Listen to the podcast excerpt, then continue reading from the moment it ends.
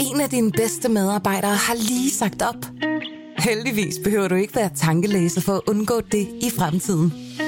WinningTemp indsamler data gennem hyppige og anonyme medarbejderundersøgelser, så du lettere kan mærke pulsen på dine medarbejdere og støtte der, hvor der er behov. Kunder som Alfa Laval, Orkla og Volvo bruger allerede WinningTemp og ser, at det øger trivsel, reducerer turnover og hjælper med at fastholde talenter. Få gratis gennemgang allerede i dag på winningtemp.com.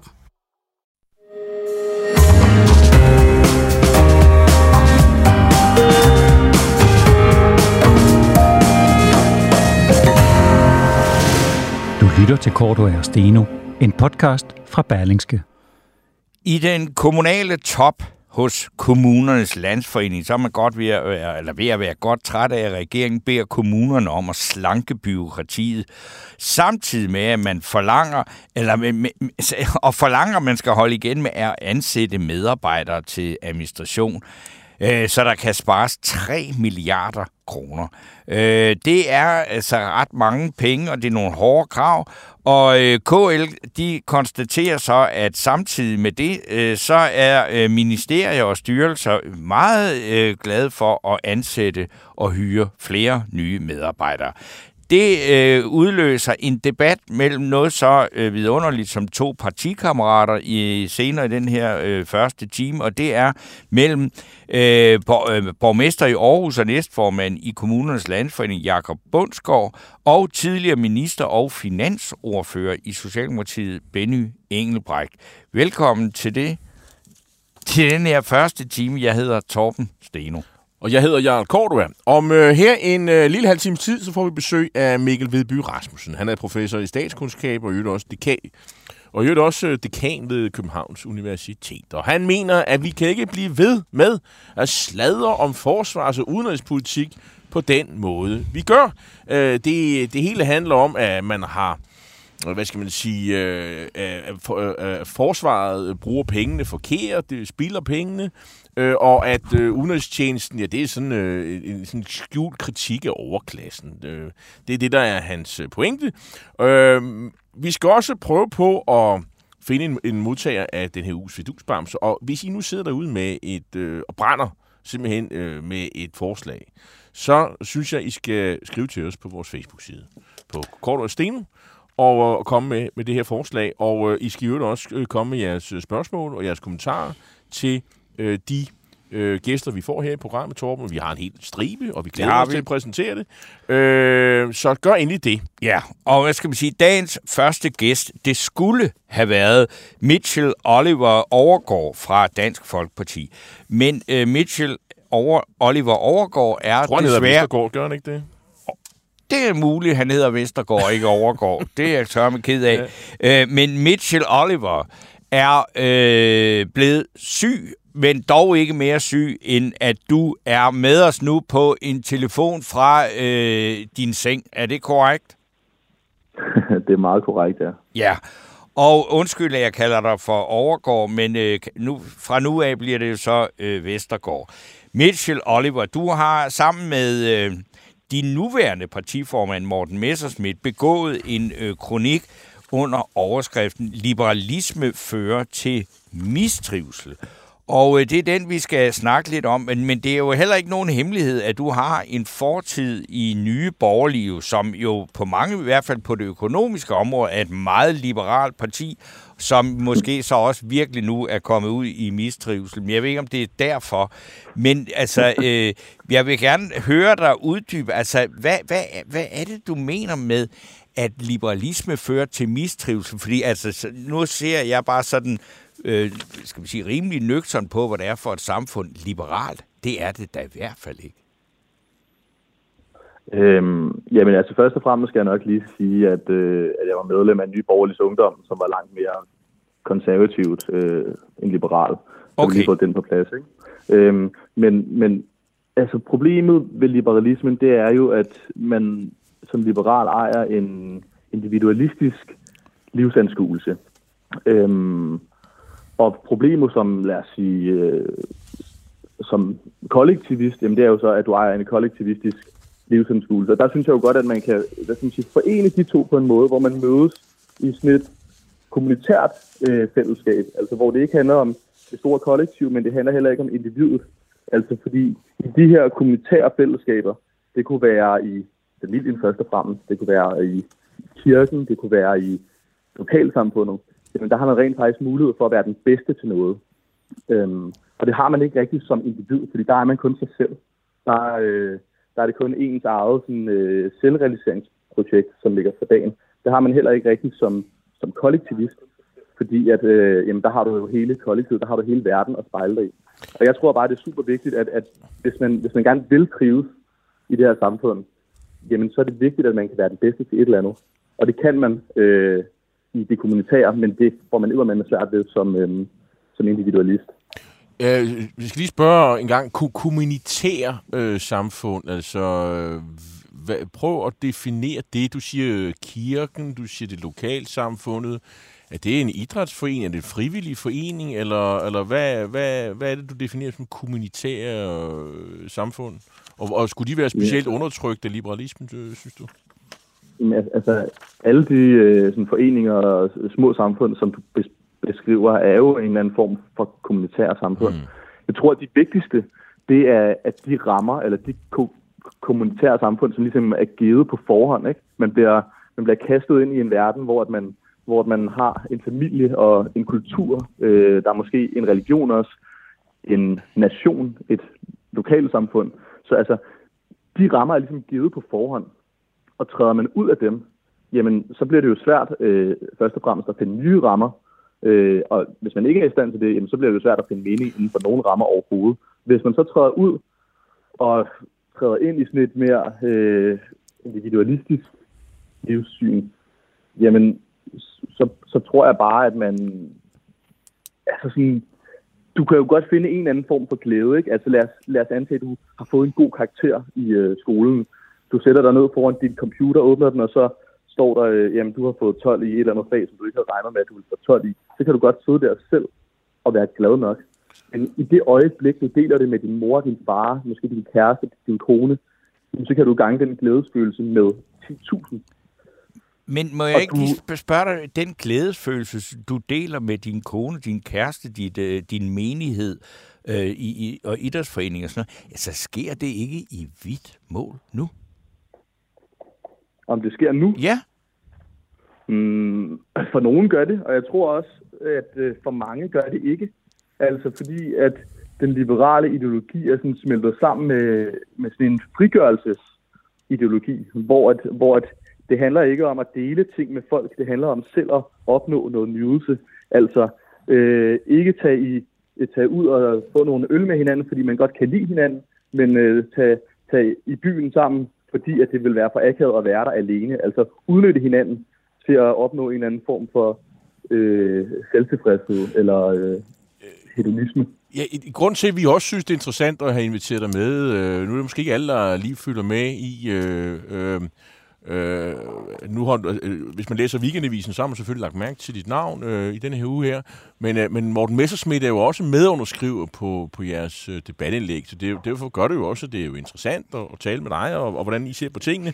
Men det, det virker jo som om, I beskriver liberalisme som, øh, som et øh, lighedstegn med, med nærmest hedonisme. Altså det her med livsnyder og og, og, og man, er, man lever så for i dag, og så glemmer man i morgen, og, og er, det, er det ikke sådan lidt karikeret øh, sådan, øh, beskrivelse af, hvad liberalisme er? Og liberalisme er vel også mange ting. Altså, det er jo både noget, der foregår hos de radikale venstre, men det er jo også noget, der foregår hos Liberale Alliance.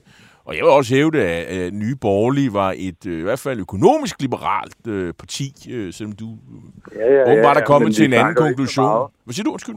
Nej, nej altså, vi snakker jo ikke så meget om sådan en partipolitisk liberalisme. Okay, vi snakker okay. om sådan det liberale menneskesyn, altså ja. som er individualistisk.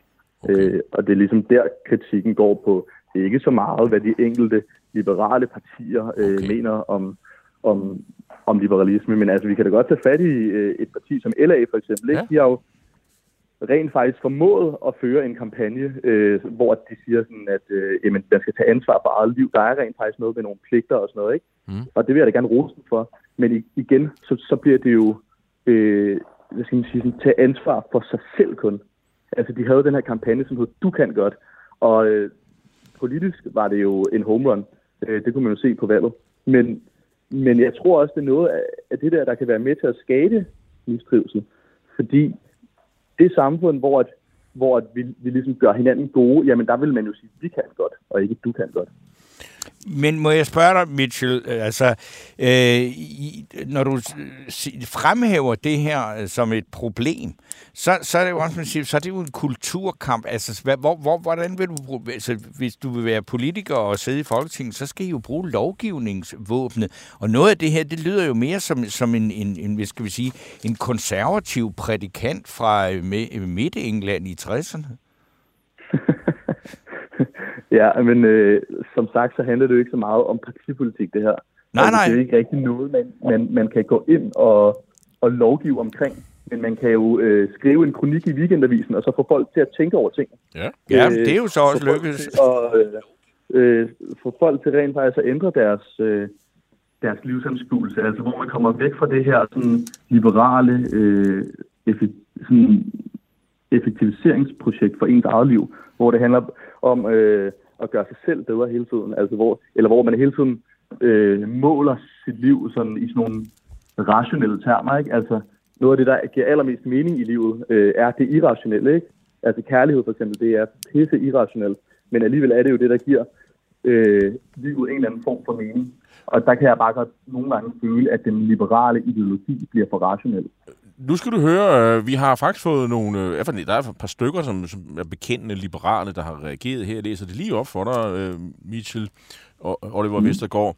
Måske er der en, det er Nils Vesti, der skriver, han er i hvert fald liberal, øh, måske er der en, der skulle bruge lidt mere på at læse, i stedet for at skrive kronikker.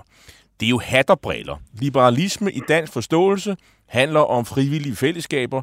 Alt andet er undertrykkelse. Jens Ankergren skriver, Liberalisme er ikke bare et egoistisk selvrealiseringsprojekt. Liberalisme er en erkendelse, at samfundet skal sikre individets mulighed og ret til at søge de gode liv. Olav Overgaard mm. Nielsen, øh, som sidste tjekket var vist også bekendt liberal. Hvordan forklarer DF'eren, at Danmark siden Nyrups tid med en Gini-koefficient på 0,24 er steget fra en 14. plads til i dag med en Gini på 0,30? En 6. plads på, på UNDP, altså det forenede nationers øh, et eller andet øh, det det ved Human Development Index, dermed den bedste placering nogensinde for det danske samfund, og det vil altså sige noget med noget lighed. Øh, det er jo ikke specielt liberalt. Øh, hvad, hvad, hvad vil du sige til Nils, Jens og Olav her? Øh, en reaktion? Jamen, jeg kan da sige til Nils først og fremmest, at, øh, at jeg har brugt masser af tid på at læse. Jeg har da også læst øh, Locke og Smith og alle de andre, som han sikkert også selv har. John Locke og John, Lo- John Locke og, og, øh, du sagde, hvem sagde du? Sagde? Adam, Smith. Adam Smith. Og så mangler vi bare John ja, ja. Stuart Mill. Så, så har vi trioen. Så er der bingo i, øh, på... Og, på, på, og med har jeg også læst. Men, men det, det, der er også bare en grundlæggende forskel på mm. den form for klassiske liberalisme, som de plæderer for. Og så den liberalisme, vi ser i samfundet i dag, som er blevet uadskillelig med, øh, altså hvor det ikke længere handler om sådan noget øh, frihed fra, fra et stat, eller, men, men i højere grad om frigørelse. Altså hvor man på en eller anden måde har, har taget det bedste fra, fra Locke og Smith og det værste fra Foucault, og så blandet sammen i en eller anden stor masse, hvor at, at man ikke rigtig kan finde hoved og hale i det hele, men, men at man altid blot forsøger at, øh, frigøre sig selv så meget som muligt. Det er det, jeg tror, der skriver en, men, men, en men, men, form for mistrivsel. Mitchell, jeg kunne bare godt tænke mig, hvad drømmer du om sådan et fremtidens Danmark? Er det sådan, hvor, hvor vi alle sammen kommer ud og letter på den bløde hat, efter vi har været til højmæd som søndagen, og så taler vi sådan øh, pænt og kultiveret sammen og siger, nej, hvor bliver det også vidunderligt, når vi mødes på onsdag i håndboldklubben. Og så er der ikke, og der er næsten ikke nogen udlænding blandet ind i alt det her. Er det så, jeg, altså, jeg, jeg, jeg får nogle meget mærkelige billeder billeder af det her, men er det billede, jeg har, helt forkert? Nå. Jamen, altså først og fremmest vil jeg sige, at det, du beskriver, synes jeg faktisk ikke er så mærkeligt.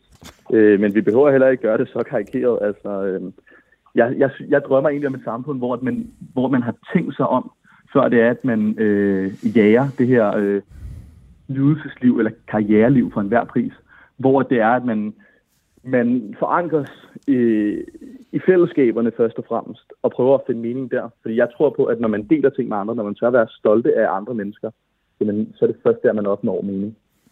karriereliv. Altså, må man så sige, det, det er altså, gammel konservativ dyd er jo sådan set egentlig også at være i, altså, iværksætte, iværksætte og skabe arbejdspladser. Det er jo også en måde, for eksempel, at skabe noget for fællesskabet på. Altså, så det du kalder det bare et karriereræs. Mm, altså, det skal jo ikke være sådan, at man ikke skal tage på arbejde. Det, det er ikke Nej, det, jeg siger. Det, det, jeg siger, det er bare, at man først og fremmest skal have familien i centrum. At man først og fremmest skal have nogle af de der lidt mere meningsdannende institutioner i centrum, fordi det er der, man finder mening med andre mennesker, og ikke i øh, et karriereliv, hvor det kun handler om dig selv.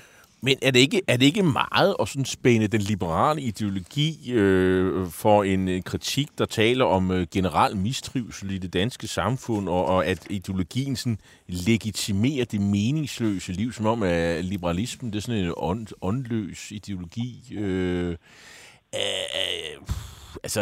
Men det er jo det, den gør. Altså, det er jo det, den gør, fordi, fordi den, den giver dig friheden til at tage de dårlige valg. Altså, det er jo det, som den det er frihed til at tage de dårlige valg. Ja. Okay. Hvad, hvad, forestiller, ja, ja, hvad forestiller du så i stedet for, at der skal være øh, en overbygning, som, som træffer de gode valg for individet, så nej, individet ikke træffer de dårlige valg? Nej, nej, nej. nej, nej. Okay. Men jeg, jeg, jeg, jeg synes bare, at mennesket må så gøre op med sig selv, om, om de vil altså tilegne sig, eller sådan, øh, slå på trummen for en ideologi, som også siger, at det er okay at tage, tage dårlige valg. Altså der synes jeg jo bare som konservativ, at jamen, øh, som konservativ, der har man familien i centrum. Man har altid det nære fællesskaber øh, aller tættest på sig. Og, øh, og sådan, som liberal, der har du også bare øh, friheden til at vælge det fra. Og det er egentlig en frihed, som man bare skal have. Ikke? Altså sådan, men, men, men det er den frihed, som jeg tror i sidste ende kommer til at føre til, at man ikke trives, fordi man er helt alene i verden. Må jeg, må jeg godt spørge om ting? Uh, nu, det, det, det er selvfølgelig øjnefaldende, at, at Morten Messerschmidt uh, er medunderskriver på denne kronik, og, og, og han er jo formand for partiet, og jeg ved godt, du kun er menigt medlem, men, men du lyder jo som en bekendende nationalkonservativ. Du, du siger selv, du er konservativ, øh, mm. så, og, og, og når han ligesom også øh, er medunderskriver, så er vi ved at definere Dansk Folkeparti. Jeg ved godt, du kan ikke tale på hele partiets vegne, men men at, øh, opfatter du dig selv som nationalkonservativ? Øh, er det, det er jo et spørgsmål, jeg vil stille dig. Ja, men altså, grunden til, at jeg bare siger konservativ, det er jo fordi, at jeg mener, at, at det dækker over det nationale også. Altså, man kan ikke mm. være rigtig konservativ, uden at være nationalkonservativ. Så ja, det vil jeg da gerne bekende mig, det prædikat. Så det er dobbeltkonfekt at sige nationalkonservativ, som du opfatter det? Det synes jeg absolut, okay. Ja. okay. Men altså, hvis, du, hvis, hvis jeg kalder dig nationalkonservativ, så løber du ikke skrigende bort og slår syv kors fra dig. Nej, det er helt okay. Er og, og, men, men det kunne godt tyde på, at øh, det, som Morten Messersmann, nu sidder jeg bare og analyserer, er, er, at det Dansk Folkeparti, han styrer efter med øh, at sætte sit navn under den kronik, det er en liberalismekritik, og at et... Øh, at, det, at den ideologiske drejning, partiet nu tager, det er i, i nationalkonservativ retning. Tager jeg fejl? Øh, jeg vil ikke kalde det en ideologisk drejning, fordi for mig at se har, har Dansk Folkeparti altid været et nationalkonservativt parti, men har bare også øh, samtidig haft det folkelige med. Okay. Øh, og jeg tror, under Tulsendal, der har det været svært for det folkelige at rumme det nationalkonservative, eller det højborgerlige, ikke? hvor, at, hvor at det, jeg tror på, at det højborgerlige, eller det det konservative godt kan rumme det folkelige. Øh, og så er det jo perfekt, at det er en mand som, øh, som Messerschmidt, som står i spidsen der. Udmærket. Tusind tak, fordi du har lyst til at være med, trods sygdom. Øh, det er vi meget glade for. Tak, det var hyggeligt øh, at få, eller interessant at få en snak med dig. Mitchell Oliver Vestergaard, øh, DF-medlem og, øh, og medunderskriver på en kronik i Weekendavisen øh, i, øh, i den her uge, øh, hvor at øh, liberalismen får et skud for borgen. Tak, fordi du var med. Selv tak.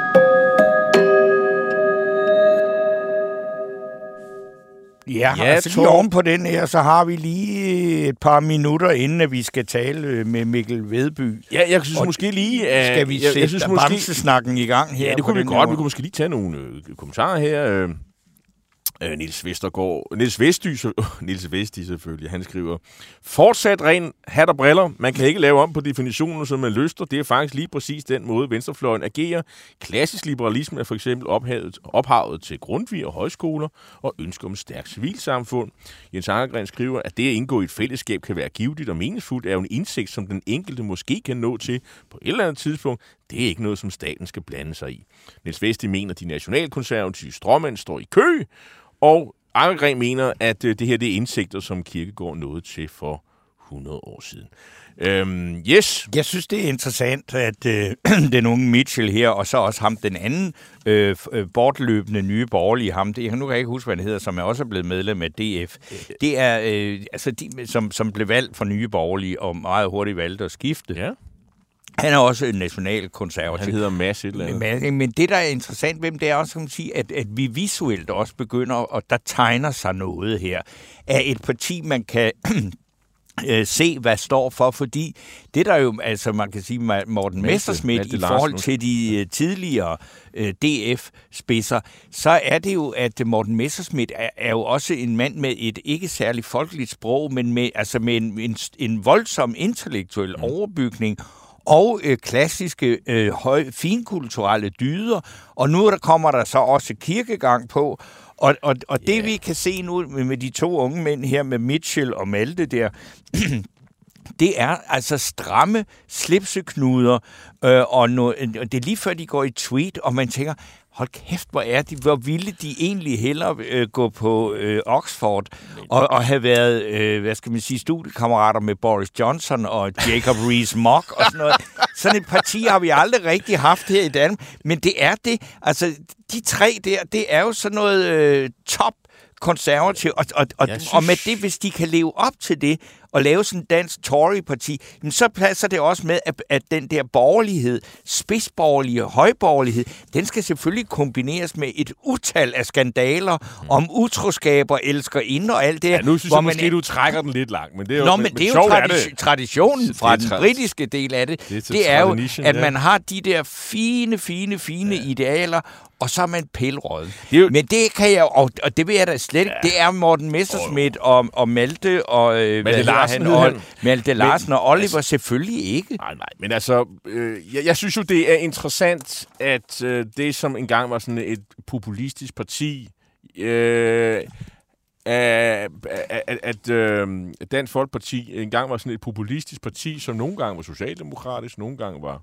konservativt. Det er sådan lidt afhængigt af, hvad, man, hvad humøret var hos øh, Søren Espersen, som dengang var talsperson, som udlagde det. Man var sådan Anker Jørgensens aftager. Og nu, har, nu er vi altså et sted, hvor at øh, man er højborgerlig. Ja. Hørte du det? Ha, Ja. Hørte om sige Højborg, det? ja. Højborg. Og det er netop det der med tweetjakker og så videre. Og det passer da Og også hvor- Messerschmidt meget bedre. Men ja, ja, men altså, jeg synes ikke, man sådan i meningsmålingerne kan se, at Morten Messersmiths strategi indtil videre øh, giver, giver på det. men, hvis, Men altså, hvis men han kan jo til, han kan åbenbart, øh, hvad skal man sige, tiltrække de her sådan øh, ideologiske øh, tweet øh, øh, jo. jakkebærende typer med kongemærke i reværet og sådan noget. Og det er fint nok. Altså, Jamen, det er også, som jeg, interessant. siger, jeg, synes det er jeg, interessant. jeg synes, det er interessant. Jeg har også øh, været med til, der var du øh, på ferie, mm. været med til at give Morten Messersmith en øh, fidusbamse ja. for at have rejst sig oven på en retssag og have sat et, et politisk projekt i gang, man kan få øje på, hvor man siger, på sigt kan det jo godt være, at det kan udkonkurrere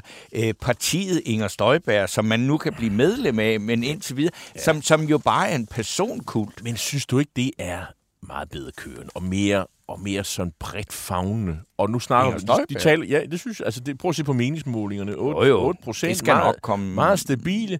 Og i øjeblikket kører der jo en tv-serie på DR, hvor man jo kan få indblik i øh, nogle af de her mennesker. Jeg ved ikke, om jeg sådan, men altså, nogle af dem er jo i hvert fald Inger Støjberg tilhænger.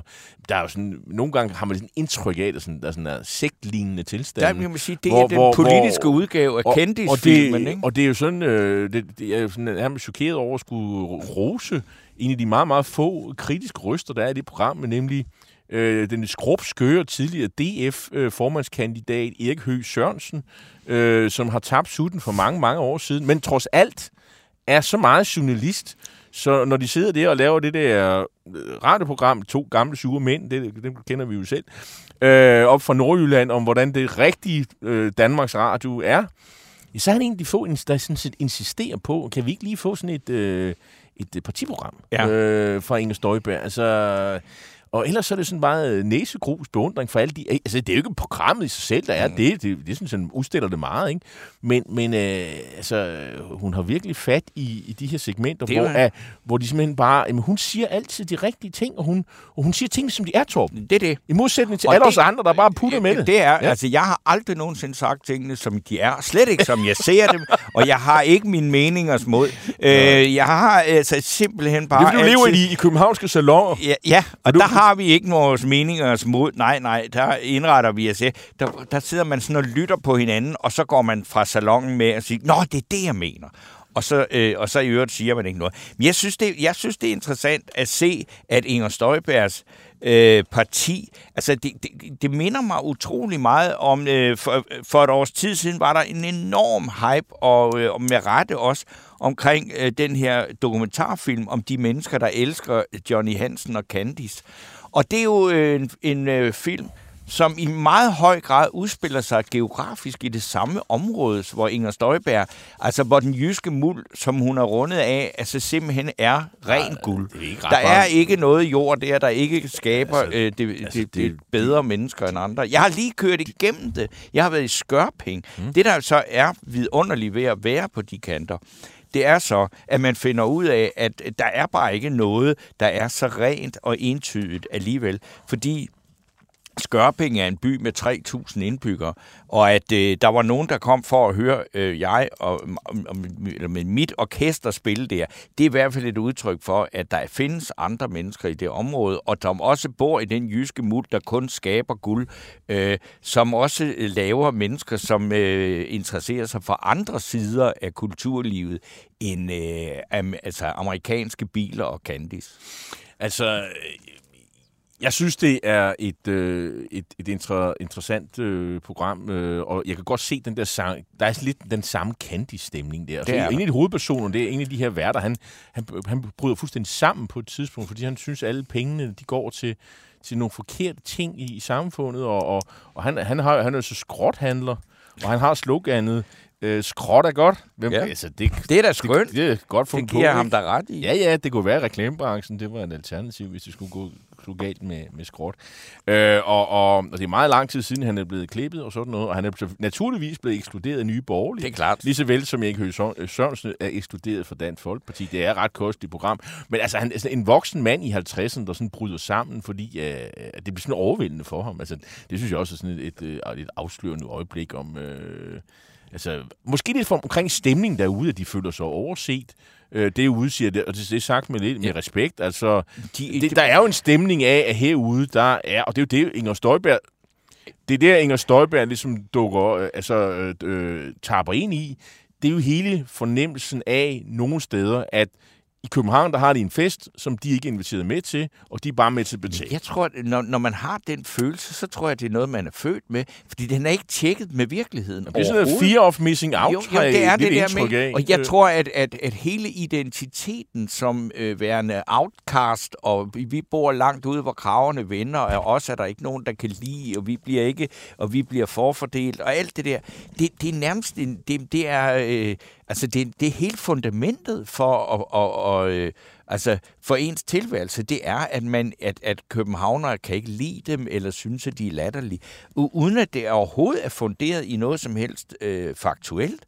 Øh, det er en følelse, og det kan man sige, Inger Støjbergs parti er en følelse. Og den må man anerkende, at, at det er sådan, at følelser betyder uf, alt for meget i, i politik.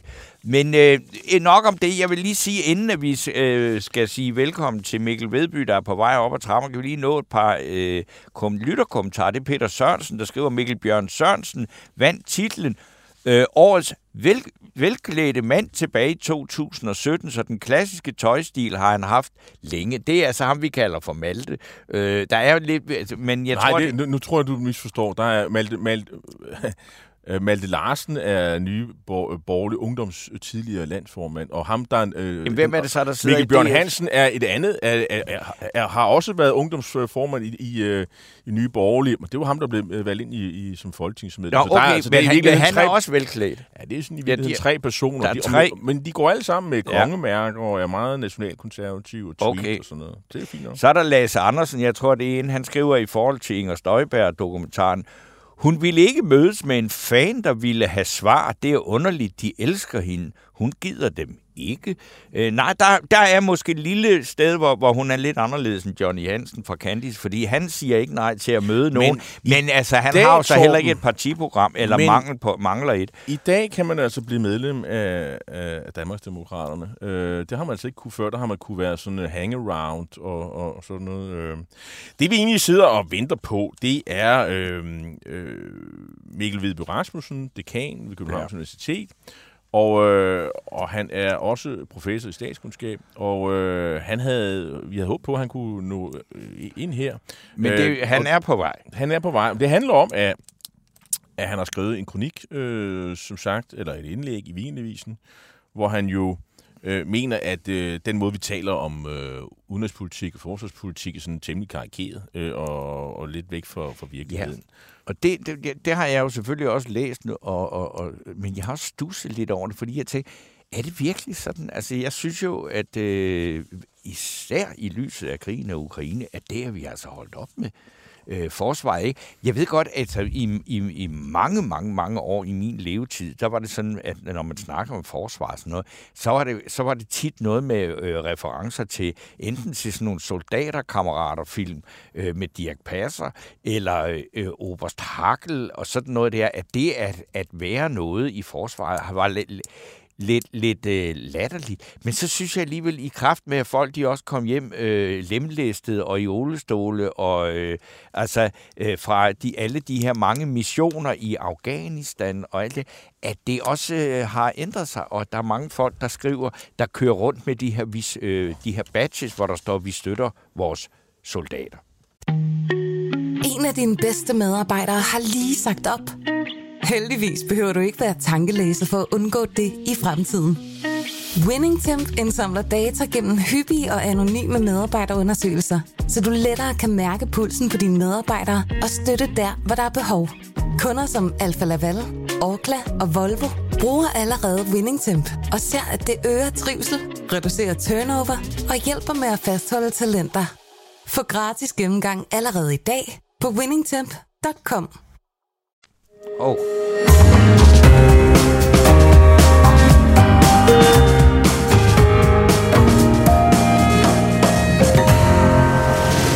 Du lytter til Korto og Steno, en podcast fra Berlingske. Og nu skal vi byde velkommen til dig, Mikkel Vedby. Jeg har faktisk allerede introduceret dig, så det springer vi Mm, over. det var pænt af jer. Du har Ja. skrevet den her kronik, øh, hvor du siger, at vi bliver nødt til at, at tale anderledes om forsvar og sikkerhedspolitik. Hvad er problemet? Og udenrigspolitik. Jamen, proble- det, problemet er, at når vi taler om det, og det er godt, vi taler om det, men når vi taler om det, så er det tit enten sådan lidt værkstedshumor, hø, hø forsvaret har spildt penge igen, mm. eller det er sådan en underlig øh, misundelse over, at ambassadører kan få lov til at bo i pæne huse i fremmede hovedsteder og drikke gin tonics. Og det laver en karikatur af, hvad det vil sige, enten at være i forsvaret eller være i udenrigstjenesten. Og det er jo sådan noget, man kan gå og hygge sig med, når der er fred.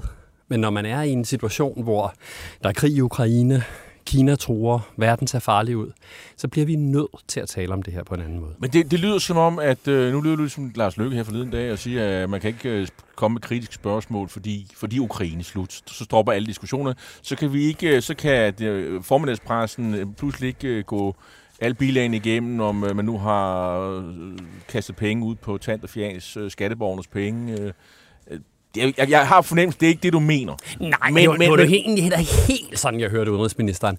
Altså, jeg, jeg selvfølgelig, altså, hey, det er jo ikke fordi kasernerne ikke mangler at blive malet. Altså, man kan bare besøge en, så vil man se det. Hey, det er da ikke fordi, at udenrigstjenesten, som alle andre offentlige steder, en gang imellem øh, bruger pengene på en anden måde, end de skulle.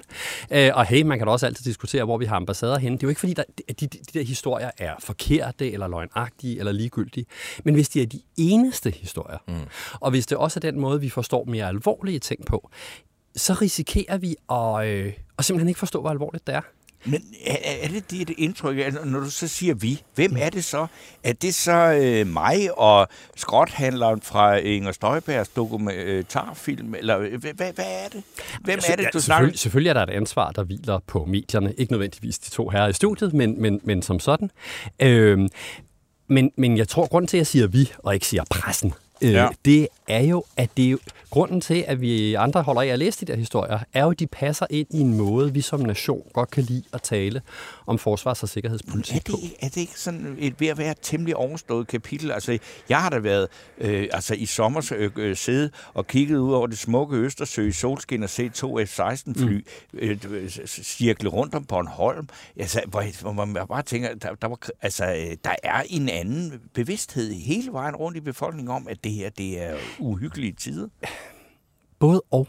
Fordi det der, det der tit sker, når, når du ser de to F-16-fly, eller hvis du ser øh, danske soldater udstationeret i Estland, eller Mm. øh, øh, ambassadøren, der sidder nede i Bruxelles, så bliver det ligesom historien om enkeltpersoner, som gør noget. Men når man skal fortælle, og det har vi stor respekt for med god grund. Men når det så handler om udenrigspolitikken eller forsvarspolitikken, så falder vi tilbage på de der gamle historier. Og jeg er enig med dig i, at det faktisk var holdt op. Altså under, under Afghanistan-krigen, der var det alligevel så alvorligt, at der fortalte man faktisk ikke særlig mange historier om forsvaret på den måde.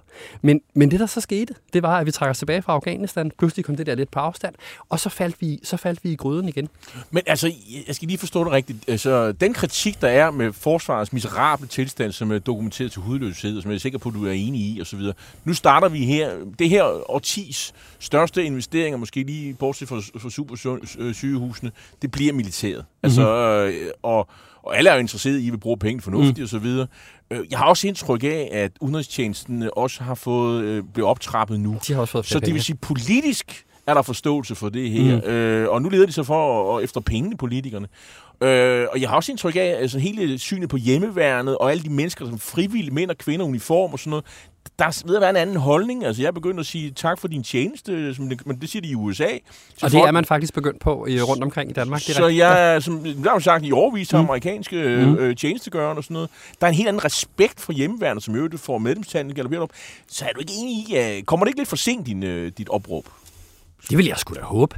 Øh, men, men nej, det, det er ikke min oplevelse. Mm-hmm. Altså, jeg, jeg taler over med rigtig mange journalister, der ringer og vil have mig til at kommentere på, på den nye skandalehistorie, de nu har fundet, og for det meste siger jeg nej.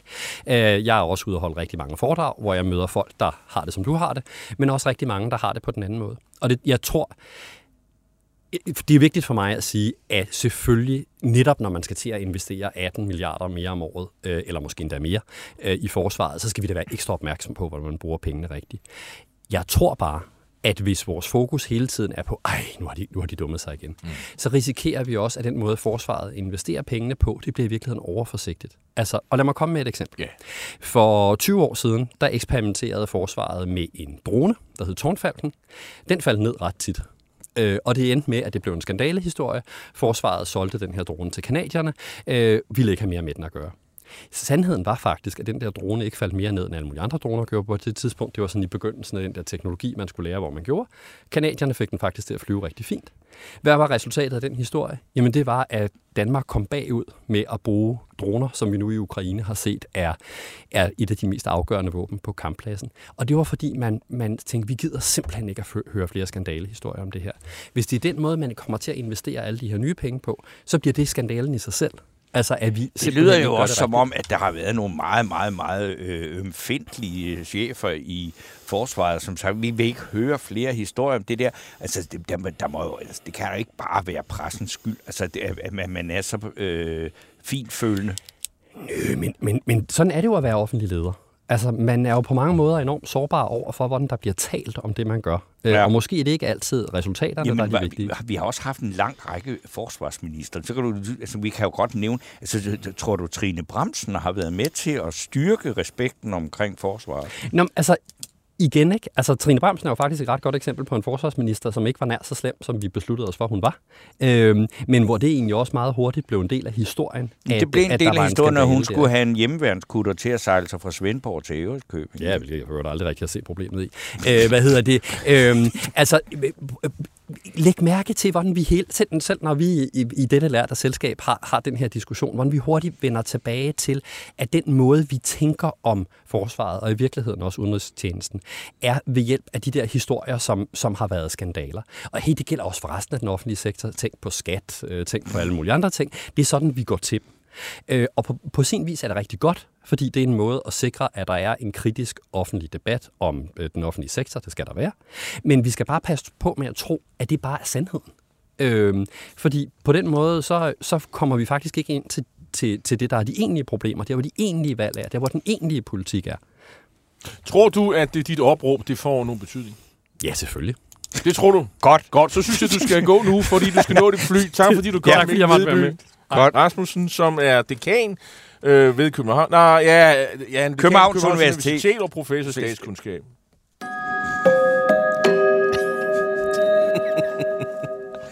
Nå. Okay, det går sgu lidt øh, hurtigt og ikke helt lige efter snoren ja, i dag, men det, øh, det må I leve Der er god med. stemning i studiet også, da Mikkel han gik ud af, by, ja. ud af døren. Men altså, i dag er de fleste af landets førende politikere, det er både de kommunale og dem fra Christiansborg, de er samlet i Aalborg til Kommunernes Landsforenings topmøde. Og øh, det, der er interessant øh, ved det, det er, øh, i hvert fald hvad vi synes er interessant, det er, at øh, selvom man er partikammerater, så kan man sagtens se meget forskelligt på, øh, på forhold mellem stat og kommune, og ikke mindst, når det drejer sig om effektiviseringer og de øh, penge, man skal bruge på administration. Og øh, det vi prøver på nu, det er at få to telefoner igennem fra Aalborg. Og, øh, fordi der, det er der, hvor vores debattører er. Og de er i samt de er partikammerater. Den ene, det er tidligere transportminister Benny Engelbrecht, som nu er finansordfører øh, for Socialdemokraterne, og altså på den måde så også øh, for regeringen. Og så er det øh, den øh, tidligere øh, formand for kommunens landforening, nuværende næstformand, borgmester og socialdemokrat, men borgmester i Aarhus, Jakob Bundsgaard. Og jeg kigger selvfølgelig længselfuldt ud på vores teknikere for at høre, om vi har fået det. For de her to telefoner, de står i et eller andet kongresscenter, hvor der er 2.000 mennesker. Øh, og øh, de, de står selvfølgelig ikke lige ved siden af hinanden, men de skulle i hvert fald begge to være med. Så siger vi velkommen til Jakob Bundsgaard, borgmester i Aarhus. Er du, er du med, dig, med os? Ja, det er. Og velkommen til dig, Benny Engelbrecht, øh, fra øh, som er øh, finansordfører for Socialdemokratiet. Ja, og tusind tak, fordi I tager jer tid til at gå væk fra jeres sindssygt vigtige møder for at tage den her debat. Men Jakob Bundsgaard, borgmester i Aarhus og næstformand i Kommunernes Landsforening, I har været ude, i dig og din øh, kollega, hvad hedder han, Martin Dam, der er formand i Berlingske med en kritik af regeringen, fordi du mener, at regeringen simpelthen stiller kommunerne i en øh, urimelig situation med krav om besparelser i den offentlige øh, administration. Hvad er det, der er urimeligt? Ja, det er sådan set ikke øh, ønsket eller ambitionen om at, at reducere i, øh, i det kommunale byråkrati og administration, der er, er urimeligt. Det er, at at forudsætningen for, at, øh, at det kan lade sig gøre, det er jo, at vi ikke bliver, bliver overdynget af, af nye regler øh, og krav i kommunerne. Og, øh, og derfor øh, har vi slået til lyd for, at man jo også i staten skal kigge ind i, hvordan man får, får reduceret administrationen, fordi vi oplever, at hver gang man ansætter en, en statlig embedsmænd, der skal føre tilsyn med kommunerne, øh, jamen så, øh, så afføder det jo øh, byråkrati og administration ude, øh, ude hos os, fordi de jo Øh, er sat i verden for at, at spørge kommunerne, hvad, hvad det er, vi går og laver. Hvad siger du til det, Benny Engelbrecht? Øh, du, I har så travlt med kommunerne. Øh, kan I, I kan jo ikke finde ud af at spare selv i staten og styrelserne. Ja, det er jo sådan, jeg tror, det er 40 procent inden for de sidste fem år, man har, man har hyret medarbejdere i statens styrelser, og nogle 30 procent i, i departementerne. Så kunne I ikke starte der øh, først selv, og så kunne I jo så efterfølgende sige til kommunerne, at de skal administrere, øh, bruge færre medarbejdere? Som, som du husker, Jarl Kort, er, så er det jo sådan, at øh, staten i år går fra at have 2% omprioriteringsbidrag til 3% omprioriteringsbidrag. Mm. Øh, på, på Slottholmen skal der spares ekstraordinært. Så Så selvfølgelig er vi klar til at tage vores egen medicin. Men jeg er jo ikke fuldstændig enig i, øh, i Bundskovs analyse her, at selvfølgelig skal tingene gå hånd i hånd. Altså når øh, vi skal fjerne nogle administrative opgaver, nogle, nogle administrative forpligtelser ude i kommunerne, så er vi på Christiansborg, på Slottsholmen, vi er også nødt til at tage vores egen medicin, dels øh, selv spare, men dels også være klar over, at vi skal så også fjerne nogle af de konkrete krav, der er til kommunerne. Og derfor er det her ikke bare gjort ved, at vi siger, bum, nu øh, tager vi lige en, en tur med tryllestager, og så fjerner I 3 milliarder kroner. Det her, det er vi nødt til at gøre i, i samarbejde, og derfor har statsministeren også annonceret et partnerskab i, i dagens udgave. Og Berlingske lidt senere i dag, der kommer hun til også at, at gentage det budskab her. Fordi vi netop godt ved, at det her, det kan man ikke bare lige sådan gøre, uden at, øh, at vi også på Christiansborg er klar til øh, at ja. Jamen Jakob Bundsgaard, øh, det lyder jo pragtfuldt. I, I er helt enige med regeringen, og de gør, som du siger. Øh, så kan vi jo næsten ikke bede om mere. Det er jo simpelthen det samvirkende, eller det, det, det hvad hedder det nu, det, det fungerende folkestyre simpelthen. Ja, altså for det første øh, tager vi imod den øh, fremstrakte hånd, der kommer fra statsministeren. Jeg synes, det er en, en, en rigtig øh, og også en vigtig ambition i forhold til udvikling af både vores, vores almindelige samarbejde, men jo øh, først og fremmest, at, at vi kan bruge ressourcerne der, hvor, hvor, hvor det giver mest kvalitet for, for borgerne. Men det her skal jo stå sin prøve i, øh, i den virkelige verden, øh, og det er jo det er jo ikke første gang, at, at man har haft øh, fra en, en regering siden en ambition om, at man skal reducere i, i administrationen og i byråkratiet, og derfor øh, udstår der jo stadigvæk det konkrete arbejde med rent faktisk at få det her omsat til, til virkelighed. Øh, man, kan, man kan have en, en forhåbning, øh, og måske ovenikøbet en forventning om, at man med en flertalsregering faktisk kan, kan flytte noget øh, den her gang, og det, øh, det vil vi selvfølgelig øh, gå aktivt og, og konstruktivt ind i fra, fra kommunernes side. Men vi er nødt til at få det her omsat, fordi det, de, de fine paroler, dem har vi hørt før. Øh, det er den konkrete handling, der skal til. Benny Engelbrecht, det virker som om, at, at øh, håbet af jeres strategi, øh, medmindre man øh, ligesom øh, ruller en øh, mere konkret plan ud for det, I vil. Øh, hvad siger du til det? Ja, den konkrete plan skal jo netop laves i samarbejde med kommunerne, men, men Bådskov sætter jo fingeren på det perfekte øh, punkt lige præcis her, netop ved at sige, at der er nogle fordele ved at være en flertalsregering. Øh, for det er jo ikke nogen hemmelighed, at uanset om der har været en borgerlig regering, som har skulle lave finanslovsaftaler med nogle partier til højre for sig, eller om der har været tale om en socialdemokratisk regering, der skulle lave øh, finanslovsaftaler med partier til venstre for sig, jamen så, når man har lavet de finanslovsaftaler, så er der ofte også opstået forskellige krav om dokumentation og om øh, at sikre, at, øh, at pengene også bliver brugt til lige præcis de ting og de formål, øh, som finanslovspartierne har, øh, har besluttet.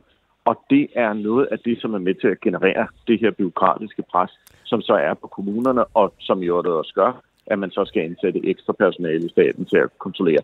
Så jeg tror faktisk lige præcis her har øh, Bundsgaard fuldstændig ret i, at, at her er men, nogle fordele, men, men, og derfor tror vi også på, at den her ambition kan lade sig gøre. Men, men det er jo ikke fordi, sådan, historien er meget med, vel? Altså empirien, det altså, tidligere kunne lade sig gøre. Det er fordi, nu er der en flertalsregering, så kan det pludselig lade sig gøre. Øh, det er det, det, du siger? Jeg, jeg tror i hvert fald, at, at den analyse er meget rigtig, at der er nogle ting, der kan lade sig gøre øh, på en anden måde, øh, simpelthen fordi man øh, i højere grad kan have fokus på, på opgaven, i stedet for nødvendigvis altid at skulle sikre sig, at, øh, at der så også kan laves en, en udbredt kontrol. Altså, vi på Christiansborg er jo kontrolfreaks, og vi er simpelthen nødt til at give noget af det øh, øh, kontrol fra os, øh, have tillid til kommunerne, ligesom kommunerne også er nødt til at tilsyn til deres institutioner, oh. ligesom institutioner men, men, men, men må jeg lige spørge, Jakob Bundsgaard, altså du har jo prøvet mange gange at få et dekret fra øh, Christiansborg om, hvordan øh, der skal spares og sådan noget, øh, uden, og så, øh, men så har du til gengæld fået lov til at sige, at du kan selv finde ud af, hvordan du vil gøre det. Øh, har du, øh, kunne du øh, prøve at være lidt mere konstruktiv, og så komme med nogle virkelig gode forslag til Benny Engelbrecht og regeringen om at sige, det her, det kan vi godt øh, Øh, spare på, og øh, altså, det er jo en, en ikke hvilken som helst dag, øh, vi, vi snakker om det her på. Statsministeren har for eksempel været ude at sige, at vi skal nok indstille os på, at den øh, ældrepleje, vi kender, det bliver der ikke meget af i fremtiden. Nej, altså jeg tror nu, vi, vi har i kommunerne en, en meget stærk ambition om, at vi også skal have en god ældrepleje i, øh, i den tid, der ligger foran os. Men, men det er klart, at betingelserne for at, at gøre det bliver, bliver vanskeligere. Øh, også fordi, at opgaven bliver, bliver større. Hvis jeg skulle pege på, på noget konkret, eksempelvis på, altså vi har mange øh, konkrete bud på, hvad, hvad man kunne gøre, men en af de konkrete ting, man kunne gøre på ældreområdet, det var jo at, at afskaffe mindst to af de tre tilsyn, der i dag er på, på ældreområdet, mm. som jo hver eneste gang, øh, man kommer ud, jamen så er de medarbejdere, der er ansat til at føre tilsyn, øh, de, øh, de, øh, kan man sige, de, de er jo sat til at finde fejl. Øh, de er sat til at, at, at finde øh, problemer og stille spørgsmål til, til kommunerne, så selvfølgelig finder de øh, nogle fejl, ellers så havde de jo ikke gjort deres job. Øh, men, øh, men vi har tre, og når man så kan man sige, ganger den der øvelse med, med tre, så får man jo et, et byråkrati af den anden verden, og også nogle medarbejdere, der, der kommer til at holde fokus på, øh, hvordan man undgår øh, og at lave nogle, nogle fejl, som man så bliver kritiseret for i, uh, i tilsyn, frem for i virkeligheden at levere kvalitet til, uh, til de ældre. Uh, så det er et af de steder, man, hvad si- man kan tage fat. Hvad siger du, Benny Engelbrecht? Det, det lyder, det lyder godt. Nogle af de der kontrollører, det, de kan blive simpelthen fyret, og så kan de blive sat til at tømme nogle store blæer, når de er derude alligevel. Det, det, det er en lidt, lidt øh, grov forenkling af det, som regeringen foreslår. Ja, det er rigtigt. Men, men det er jo i virkeligheden den måde at tænke på, Altså at vi på den måde kan øh, få noget, noget, noget mindre byråkrati og dermed nogle flere varme hænder. Når det er sagt, så, så er der jo en, en anden super vigtig pointe, og det er, at vi simpelthen også er nødt til at gøre det attraktivt at arbejde mm. inden for for eksempel ældreplejen. At vi er simpelthen nødt til at sørge for, at det er et, øh, et, et erhverv, som man har lyst til at søge i retning af, fordi ellers kan vi give nok så mange penge, men hvis vi ikke kan rekruttere folk til at søge ind på uddannelserne og efterfølgende tage, tage jobsene, så er vi lige vidt, og derfor handler det også rigtig meget om, at den enkelte skal opleve, at man har en tillid, altså den enkelte ansatte skal opleve, at man har en tillid til den persons øh, øh beslutningskompetencer, at man øh, kan, kan træffe egne beslutninger og selv disponere i langt højere grad end nu. Og det kan vi jo selvfølgelig godt gøre noget i forhold til regler på Christiansborg, men meget af det her handler også om, hvad kommunerne selv kan gøre. Og derfor kan vi også se, at, at de erfaringer, der er kommet ud af frikommuneforsøgene, er lige præcis det, at når man fjerner nogle af de statslige regler, så finder man samtidig også nogle kommunale regler, man kan fjerne. Øh, og så ender man faktisk med ikke bare en, øh, en, en lidt bedre kvalitet, men ender også med nogle medarbejdere, som er meget mere tilfredse med det job, de udfører. Det, det er utroligt spændende. Jakob Bundsgaard, holder Benny, Benny Engelbrechts øh, analyse her? Deler du den? Ja, det gør jeg faktisk. Vi har jo nogle ganske udmærkede erfaringer fra, fra frikommunerne, men, men en, af, en af dem, altså, så, så det er jeg enig i, men en af de erfaringer, vi også har gjort os, det er, at at øh, eksempelvis på, på ældreområdet, hvor man er blevet øh, fritaget for, for den specifikke lovgivning, der er på ældreområdet, men ikke den, der er på sundhedsområdet, gør, at, at man øh, løber ind i nogle problemer med noget nyt byråkrati, øh, når, når man så øh, går i gang med, med de her frisættelsesforsøg. Øh, og hvis jeg, hvis jeg må tage et enkelt andet eksempel øh, over på, på socialområdet, så, øh, så er det sådan i, i dag, at, at hvis man er, er borger med et, et handicap, øh, så har man et krav på, at, øh, at de mere udgifter, man har som følge af sit, sit handicap, at det kan man få, få godt gjort af, af kommunen. Men det er efterhånden øh, kommet til at omfatte øh, rigtig, rigtig mange forskellige borgere, så øh, i dag har vi øh, eksempler, hvor man øh, i en kommune øh, er blevet bedt om at, at vurdere, fordi en, en borger har øh, har allergi over for, for kokos, øh, kokosolie.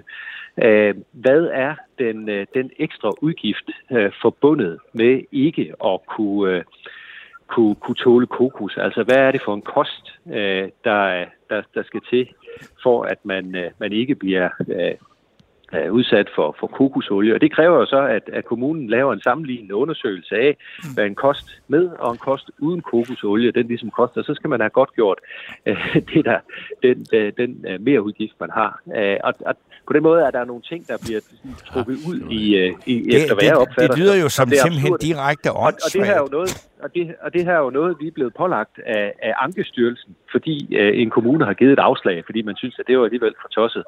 Øh, så, så der er nogle, der, der er nogle ting også på, på socialområdet, som har været rigtig, rigtig svære at få bukt med. Også fordi, at øh, selvom vi har skrevet det her i, øh, økonomiaftaler med, med skiftende finansminister, så hver gang man er kommet over i Folketinget, så har, har socialordførende og, og uh, Folketingets partier, så er de vendt tommelfingeren ned og sagt, nej, vi synes ikke, der skal laves noget om. Det bliver, Benny. Det bliver spændende. Benny, Dam, Benny Damsgaard siger hele tiden. Eller Benny, Benny, Dam, Benny, Benny Engelbrecht. Øh, kan du gøre noget ved kokospalme-olieproblematikken? Øh, Tager du notater? Jeg, jeg har taget notater. For det første ville jeg jo synes, det var frygteligt, hvis man ikke kunne spise øh, popcorn, som øh, jo bliver lavet med kokosfølge.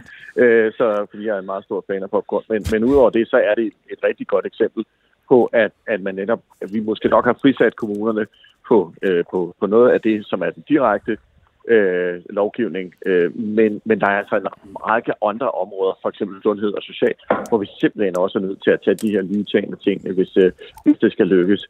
Øh, og den ambition deler jeg til fulde med, med Bundsgaard. Godt. Jeg vil sige uh, tak til jer begge to, uh, Jacob, uh, borgmesteren i Aarhus, Jakob Bundsgaard, og Benny Engelbrecht, finansordfører for Socialdemokraterne, fordi I listede ud fra det her vigtige møde og talte i telefon med os. Godt Tusind møde, tak skal I have. og hils i Aalborg. Tusind tak. Tak fordi du har været med.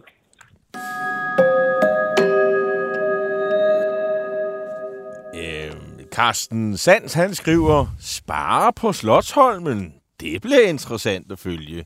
Og vi hørte jo lige, uh, hvad han sagde, uh, den gode Ben Engelbrecht, at uh, der er også omprioriteringer for 3%. Omprioritering, det betyder, at de, man skal spare 3%, og så har de nogle penge, som de skal dele ud til noget andet. Det er jo sådan set det der. Det, det kunne være skattelettelser, men det tror jeg nu ikke, det er. Ja, der er selvfølgelig skattelettelser i finansloven, som nogen siger kommer i næste uge. Men, ja, øh, det ved vi ikke noget om det er noget, vi håber på. Men det, og hvis det sker, så kommer øh, det, vi til at tale om. Men vi holder lige en lille pause nu, og når vi så er tilbage igen, så skal vi tale med direktør i Udenrigspolitisk Selskab, Charlotte Flint Petersen, om Ruslands forhold til sine mange tidligere, til de, ikke sine, men til de mange tidligere sovjetrepublikker, som jo grænser op til øh, Rusland. Og så får vi besøg af Thomas Dyrby, som er øh, konservativ vælgerforeningsformand i Hørsholm. Han efterlyser nogen, der vil påtage sig ansvaret for fadesen ved Folketingsvalget. God idé. En af dine bedste medarbejdere har lige sagt op. Heldigvis behøver du ikke være tankelæser for at undgå det i fremtiden. WinningTemp indsamler data gennem hyppige og anonyme medarbejderundersøgelser, så du lettere kan mærke pulsen på dine medarbejdere og støtte der, hvor der er behov. Kunder som Alfa Laval, Orkla og Volvo bruger allerede WinningTemp og ser, at det øger trivsel, reducerer turnover og hjælper med at fastholde talenter. Få gratis gennemgang allerede i dag på winningtemp.com.